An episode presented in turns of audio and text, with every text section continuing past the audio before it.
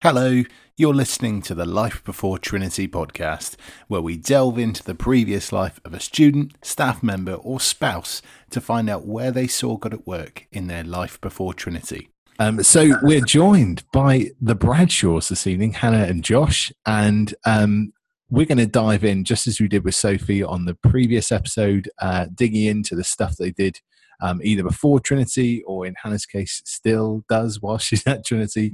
Um, but we're going to kick off with uh, just a couple of questions about what it is that they're up to now and what it is uh, that they've been up to in the past.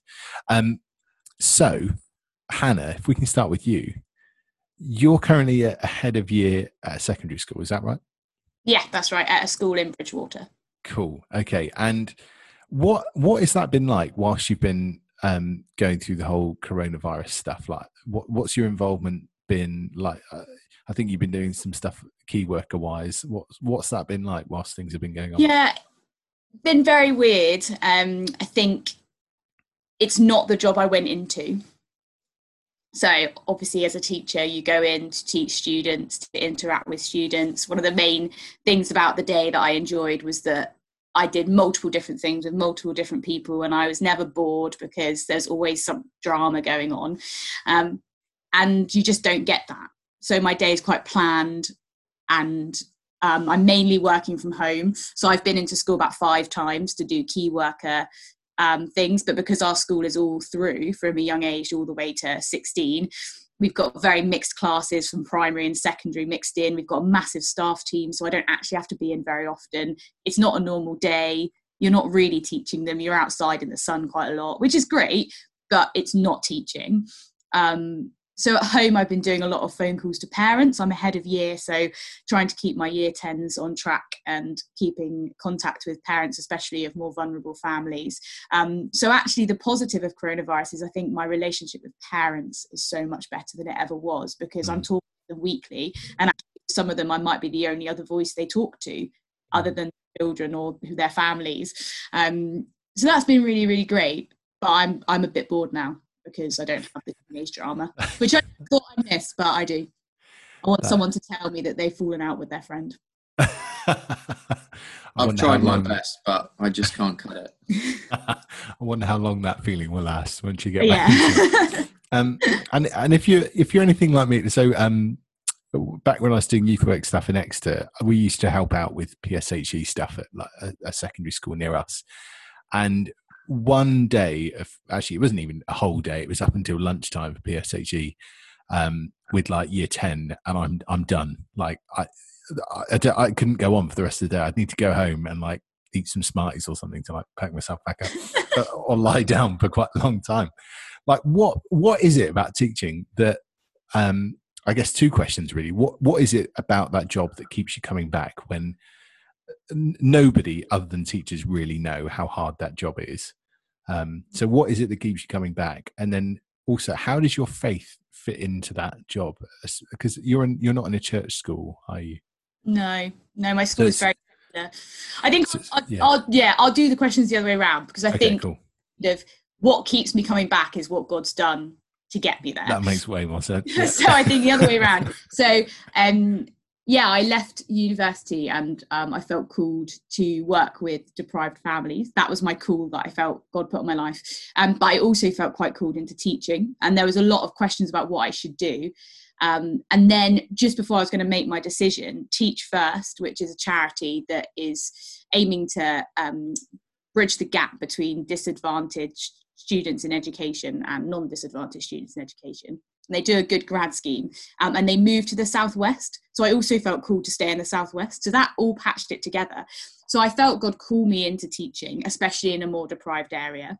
Um, i also love science. So that's the subject that i teach and it just fascinates me. And i would never get bored of teaching. Even the most boring lesson there's something in it and the kids don't agree. But i really like science and i think it's really fun. So it's interesting being able to do my cool the thing that God's called me to do, which is work with more deprived families and yet still invest in my love of science. Like that match is just amazing. And then a few years in, um, I basically said to God in the car one day, I'm a bit I'm a bit bored, but also I'm not really making the impact I thought I would. Um, and then three hours later in school, the head teacher knocked on my classroom door and just said, Hannah, would you become a head of year for me? No interview, wow. no asking, no whisper in the wind that that might be a possibility. Just knocked on my door and asked me mid lesson and just wanted a response there and then. um, that was when my year group were beginning year eight and they are now nearing the end of year 10 into year 11. Wow. And so, although that's been really frustrating at times as well, um, in all sorts of ways, actually it's the, i know god called me into that there's no sort of doubt in my mind that god says you need to be with these people till they finish year 11 hmm. And that keeps me coming back when the days are really hard. Yeah.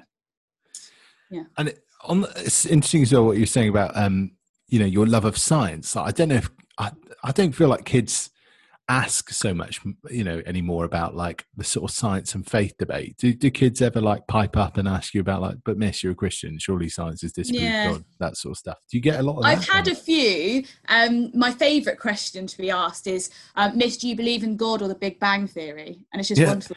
Both. And they're like what? And then you get to sort of talk about that. Um and it's an interesting position because you're often in a department um, we've actually got i've got a friend who's a christian in my department and then people who are very much the opposite. And that's quite interesting as well between staff and that balance um, and just yeah sort of working through that. And students are just generally quite interested um, and most of the conversations come when I overhear them talking to each other and like they're right. dispelling myths and I can just dispel a myth. So they're like going, well, but I don't think this and I don't think this and just going off on rumors and I can just come up and be like, well, that's actually not true. And then you get into quite a nice discussion about it. So good. Um, and Josh, before you came to Trinity, what were you up to? Because you were working for St. Paul's in Weston, weren't you? And tell us a little bit about what you were doing there. Yeah, sure. So St. Paul's in Weston is a bit of a fascinating church, really. I think we were there for a good few years between the two of us, and I'm still kind of bemused by it and its demographic.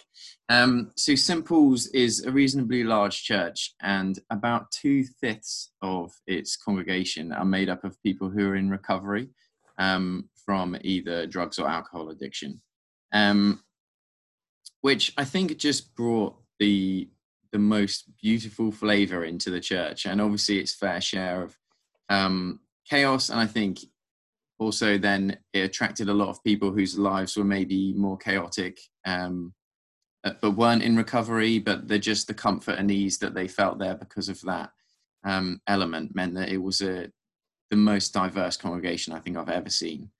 Um, and yeah, it brought. I think it's it was a huge blessing because it brought a real rawness um, and a real openness into the congregation. So I think it, it permeated through everyone who was there that we um, we say how we feel and and faith is very real and faith is very raw um, but also the church just grew to expect extreme transformation i think that's what we saw a lot while we were there as well that um, extreme transformation was was a part of someone um, understanding the gospel or or christ entering their life um, so yeah i worked there as their um, children and families ministry leader, um, which um, I guess as as you can probably gather from that demographic meant that that job was slightly different to perhaps it normally is.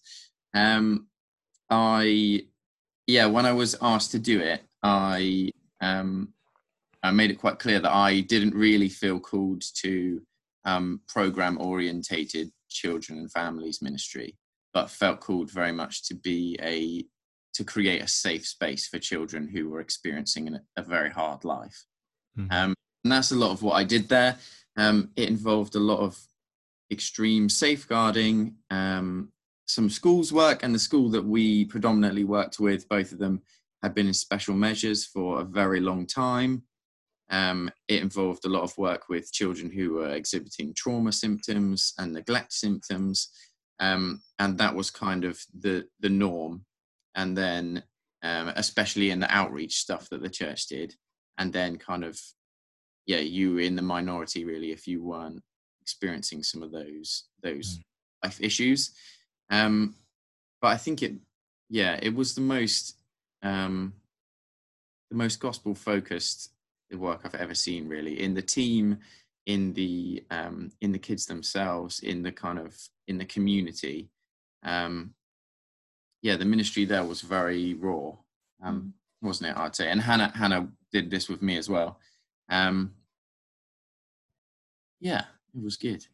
and, what, and how would you describe like Weston-super-Mare? Because I think a lot of people have I yeah. know, idea of like, oh yeah, that's the place with like the nice beach and like the tacky fish and chip shops yeah. and you know, because yeah, I, sorry, I should have probably explained that. That's all right. That's all right. Yeah, Weston it has a fascinating demographic, and I think basically how I'd summarize it was it was a a nice Victorian seaside town that died when um, overseas travel became cheap and um, doable for everyone, basically, or for a lot of people. Um, so it was it was massively built solely towards tourism, and then the tourism dried up and it, it died. Um, and then the the recovery angle comes into that as well, in that it then had lots of large empty hotels that no one wanted to buy, um, which make the perfect site for recovery houses. So there are a lot of different recovery houses in the different streams of um, recovery programs in Weston, um, which is why there's such a high percentage of people in Weston who are in recovery. Um, but also, I guess that brings in the the edge of then failed recovery and mm-hmm. people who are now have come to Weston to go into recovery. It's not gone well, have returned to drug addiction and are still in Weston. Um, so yeah, Weston had like a very deprived core and then some kind of more middle class periphery i guess yeah. And and if you were going to give us like uh, without wanting to like stereotype or anything like that but just giving us a flavor of like the kind of people that you would meet that, that would that would come through st paul's but also um come through the sort of recovery stuff. Because i think just in conversations with you beforehand like we've talked about you know a lot of people coming out of prison ending up in Weston-super-Mare um yeah, yeah like what, could you give us a flavor of like what those people are like the kind of issues they're facing i suppose I think it also it is also quite diverse. So one of the things I did with school was I um, asked some of the people who were in recovery from church to come and talk with the kids at school um, about drugs and alcohol and things like that which the kids really appreciated because they said it was actually raw rather than me who isn't in any sort of addiction telling them not to get into drug addiction. Actually it was someone who'd been through it. Um, but what amazed me was when they told their testimony they were just so different. So someone had um, was holding down a job but was also an alcoholic and then it all spiraled out of control. Um, someone had gone in from a young age and was manipulated and kind of ended up in this stuff because of being sort of yeah sort of abused as a vulnerable young person. Other people ended up in sort of gang culture and crime and then ended up in recovery. Um, and just yeah all together i think even though all their stories are very different the one characteristic is that they're very raw. Um, mm. they don't hide behind a, a veneer or a bubble. They're just really honest about how life is and how life was. Um, which makes their faith very honest as well. Mm-hmm. Um, but that can be interesting. So when they walk through the door, um, some families who walk through the door who hadn't quite met Jesus yet, didn't quite know why they were there, maybe. Sometimes they would just hit you with a story about what had gone on that day, and you had to kind of recover quite quickly and be like, oh, yeah, that's quite raw. What you've just told me is not what you'd normally tell a stranger you've just met at the door of a church. Mm. Um, and work out the best way to respond to them in that situation. Um, yeah, I'd say that was probably. Did, did you? So were you? Um, were you at St Paul's before Josh took on the children's worker job? did you? Yeah, I, so I was there for two years before Josh was. Okay. So you like because I could imagine stepping into that role and then suddenly being like faced with all these quite extreme, um, you know, comments on Sunday or trying to get your head around like different people's sort of chaotic lifestyles, I guess, must be like, yeah, must be quite hard doing that off the bat. Um, the other thing I was going to ask was, uh, I guess, about the, the church leadership, because I think the thing that I find so moving about St Paul's is that, and you have to you have to correct me if I'm wrong, um, but my understanding is that the guy who leads it was the curate or landed there as the curate like 15 years ago or something. Mm-hmm. um, gradually took over, and it was just a bog standard, like run of the mill Anglican joint. Um, and is now this like amazing ministry. Which I mean, because some of your team, I say some of the St Paul's team came and did headlined at the um uh, the workshop week, and uh, yeah. I think there's probably only like seven or eight of us there, but I it was just amazing. Um, but is is that right that he he came in as the curate sort of 15 yeah. years ago? Like yeah, how, and, sorry, sorry, sorry, do go on.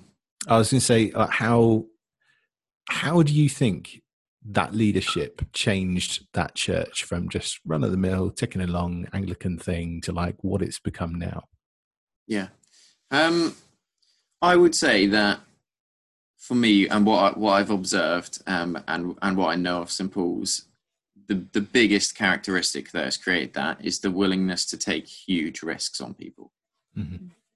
Um, so yeah, from from people all across the board. I guess even like personally with me to to throw me in on um, leading quite a large children and families ministry with very chaotic families when I had no experience of that in my background um, was a risk. But um, also across the board, I mean, one of one of our most touching moments in St Paul's was um, when uh, the caretaker, who was the caretaker whilst we were there, um, who had had an extremely hard life, um, and he had been a homeless heroin addict um, and he he went up on stage and he talked about um, his life basically and how um, he'd been homeless for years and years and years and that he went into recovery basically because if he carried on he was going to die um, and he just talked about and he said this sentence which he said i was homeless for 10 years and now i have the keys to the church wow. and i for me, not only is that an incredible story of his personal um, story of restoration and redemption that's so yeah. moving, but also just shows the willingness to take risks on people that St. Paul's are willing to have. Yeah. I think the leadership, uh, the leader of the church at the moment would also say that his predecessor, although none of the crazy chaotic things happened with his predecessor, his predecessor like laid a foundation of um, expecting God to move and being quite entrepreneurial. So I guess that whole kind of taking risks, mm. but actually if you want to do something, if you come to me and tell me, um, God said we should do this, then I'll say to you, then go and do it. Um, and I trust you and I'll help you, but you go and do it because God's called you to do it rather mm. than the leadership always doing everything. Mm.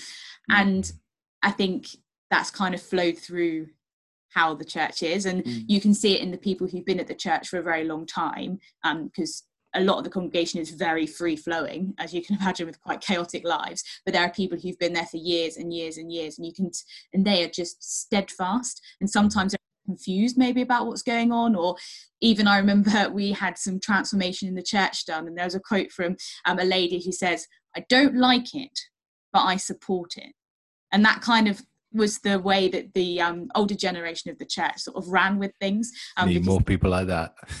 I know that would be so great. Um, yeah, and that allowed a lot of stuff to happen in church and a lot of risks to be taken. Yeah, like in in taking those risks for people as well. The um, the model that that was kind of summarized as was we go for um, high accountability, low control.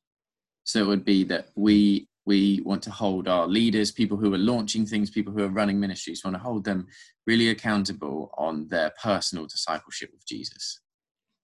And then if we know that their relationship with Jesus is thriving, um, that they are trusting him, that they're depending on him, then do what he's telling you to do and just do it.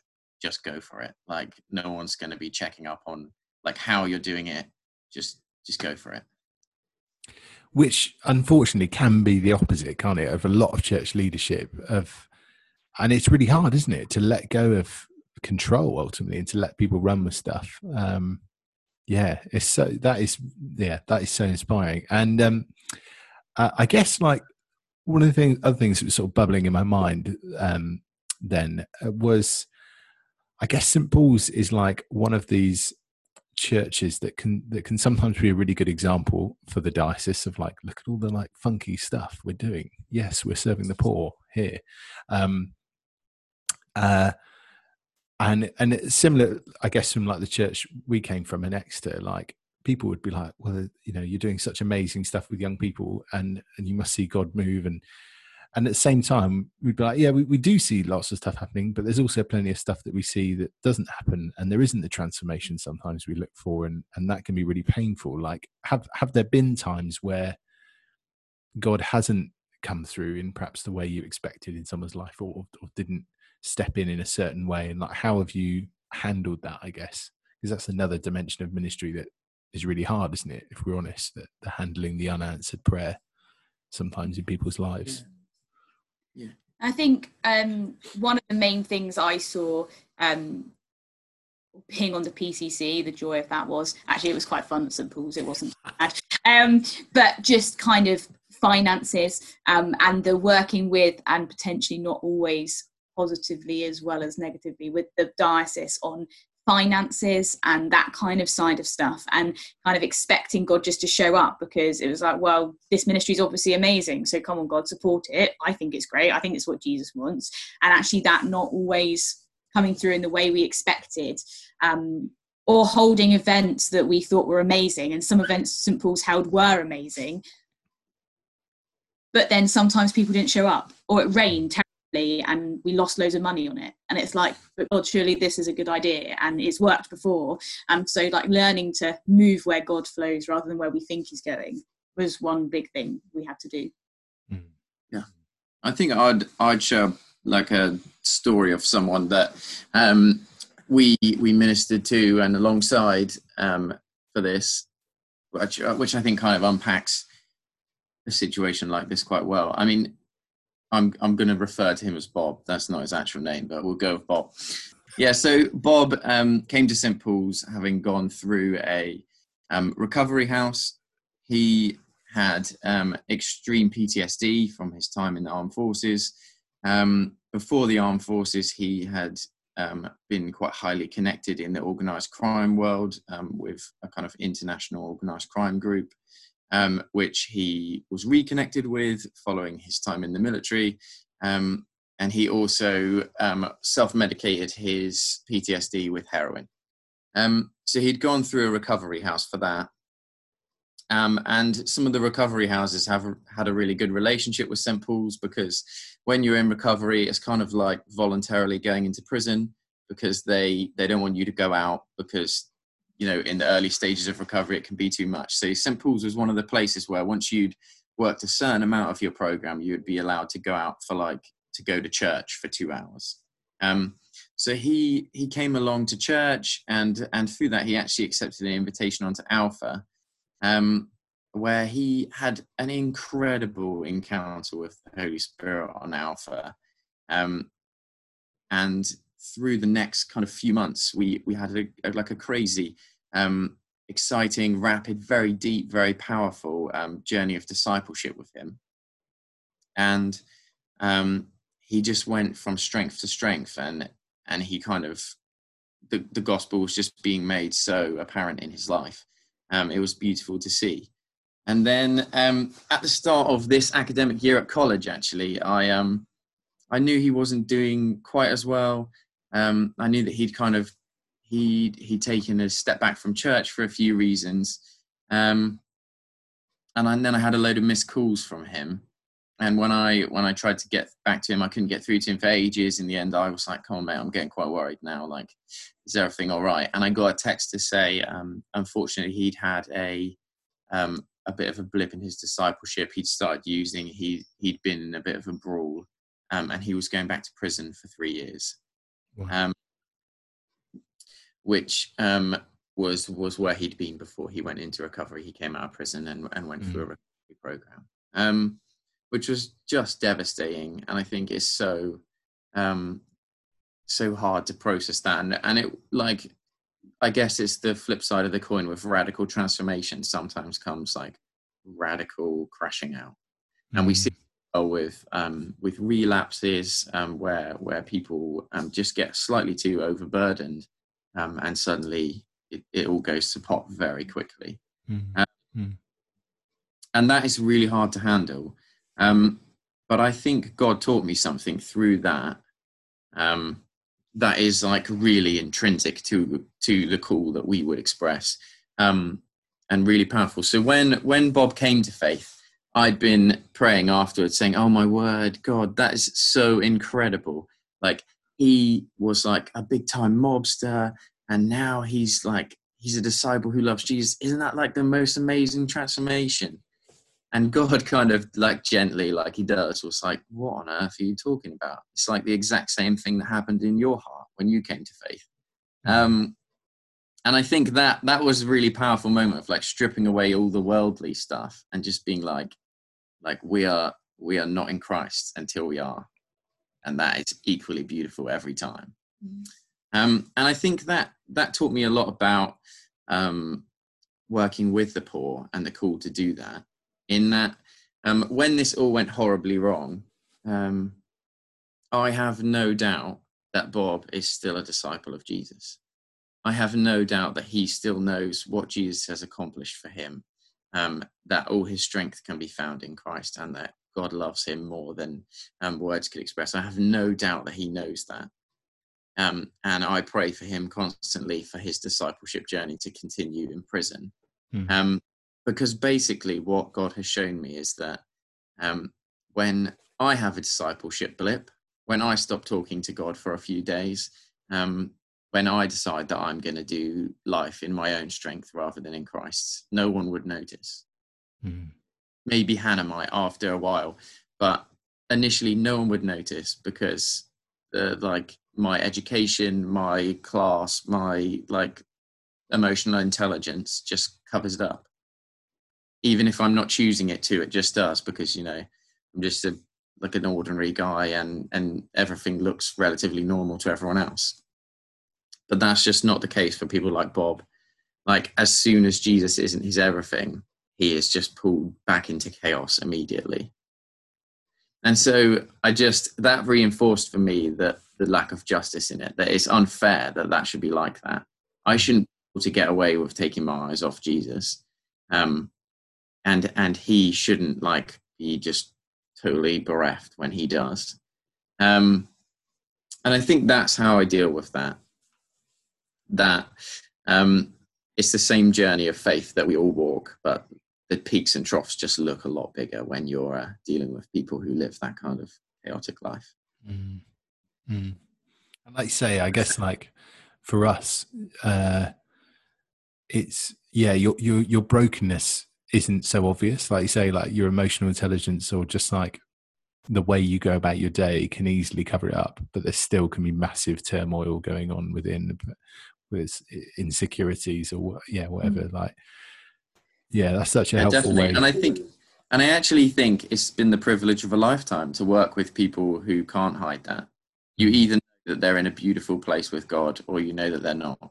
Mm. And I think, like, that is the discipleship that I love to see, and that is the discipleship that's so exciting for us. I think, isn't it? Yeah, I was listening. I'm listening at the moment to Pete Greig's book Dirty Glory, and I literally today actually listened to a bit um, where he's discussing kind of discipleship in Ibiza, basically, um, and how what discipleship looks like for us. So the steps of oh, I come to church, I get to know about Jesus, I turn my life to Jesus, and then I gradually sort my life out, and then I get to do leadership maybe if I've sorted my life out enough, which is kind of the trajectory that sometimes we can look at when with people with chaotic lives. Actually, that might not be the best just discipleship, and how um, in the 24/7 prayer movement, and they ended up with um, leaders whose life definitely, from our perspective, was not sorted out, but mm. actually the justice in that wasn't right just to say well you've got to stop that job or you've got to stop doing that before anything else can happen because that had massive ramifications on their life and i think sometimes being amongst people who aren't the same as us in different ways can help you reflect on what discipleship actually does look like and what jesus is calling us to do which isn't always black and white and i guess uh, the other thing i was thinking was um uh, in terms of how St. Paul's has clearly shaped you in terms of your thinking, approach to ministry, theology, all this stuff that we've been talking about. Mm. Um, how what what do you think uh, St. Paul's has done and is doing that the rest of the church needs to start emulating? Because there's some powerful stuff that has been going on that perhaps other churches can't see or don't do or yeah um, i think one of the things that i've been thinking about a lot recently is how sometimes churches can be a bit of an island in a community rather than of the community and one of the things i think st paul's did really well was it was of the community it had people from all walks of life from the community around it. It didn't really look any different to Weston did in terms of diversity. It kind of matched Weston in its diversity. And it served the community it had and it celebrated the community it had. Um, and that meant that people um, felt at home there. I think lots of different people felt at home there. Um, and also, we saw quite a lot that um, with people in recovery and not in recovery, um, spiral backwards a bit in perhaps their journey um, in what they were doing. And they could be kind of completely off the rails, so to speak, but then feel very welcomed back. So, like the prodigal son story, um, the church would just welcome them back. There'd be no question of, but you did this and you did this and you disrespected this and we haven't seen you for months and can we ever trust you again? None of that was a question because we were just the community. And so they were just completely welcomed back as if they'd never been gone. And the best thing about that was that felt they could come back. They didn't feel like they'd be judged when they walked in. And I think sometimes I see in churches that they have very, they're very much like, yes, the community can join us if they fit in with how we do things. Or we'll do a couple of outreach programs that kind of look more community like, but the rest of the stuff we keep to ourselves, or we have to make them look like how we think they should look, rather than just the church looking like the community around it, but just with God's kingdom breaking in at the same time. Mm. Um, I think that would be that would transform some churches, I think, and the communities around them. And the, the, so the welcoming back stuff, the prodigal stuff, I think is particularly powerful. Like, do you feel like that came quite naturally for St Paul's? Because I think most most churches, I suspect, would struggle, wouldn't they? If someone walks away or, or quite publicly does something, I don't know, that isn't yeah, very good. church we had once. Yeah. Oh man. okay. You know, to, to, that that requires a work of God in us as much as anything else. Like, yeah, how was that a journey for the congregation to get to that point of being like, yeah, welcome back, great. yeah, I think so, and I think it um it was a journey of like always always remaining raw personally and always remaining humble i think in that um, yeah, and acknowledging that we all stray, and some stories just look more extreme than others. I think. Mm. Um, mm. Yeah, I think it's getting to know people personally. Like, I think there's there as we're talking. Obviously, it's amazingly positive stuff we're saying, and I think St Paul's has a long way to go on some stuff as well. But there's there were relationships built between completely different members of the church. There didn't mm. seem to too many kind of factions and things like that. So when someone walked away or came back, well, when they came back, everyone celebrated like it was a long lost brother, son, sister, mother, because you all kind of were related to them in in quite a church family way. Mm. and I, I think there's quite a lot they can do to make that even better at St Paul's. I think sometimes mm. there can be division. Um, but yeah, that was one of the main things I think supported that was everyone felt like they were one family. Mm. And I think and, that's one of the things that the church did that that was astounding and and the the national and global church should look like is the diversity in the congregation. Like Hannah said, then they weren't like factional. You you would have a gang member sat next to a judge who was sat next to a nurse who was sat next to someone who used to be a prostitute I've just remembered a great story. We had some baptisms once in the evening. So our evening service was very young adulty, um, quite recovery heavy as well, quite loud music, lights, all that sort of stuff. Um, our 9.30 congregation, which was the earliest one, were mainly older generation, much more traditional, although still quite relaxed in St Paul's Way, but quite more traditional. And there are always these set of kind of three or four ladies who all sat quite near the front row at the 9.30. They'd always be there. Um, always kind of yeah offering support for the church and prayer but kind of very much older ladies liking their hymns and their liturgy and then we had this baptism service in the evening and I we stood up and I think I was leading it and I looked out and they were just like they came so early to get like front seats. Oh. Seven o'clock evening service where most of the people being baptized were um, in recovery and all sorts of bonkers Celtic lies and they were there to like cheer them on and see them be baptized and that that yeah that was an amazing moment for us. Mm. Mm. Oh, so good.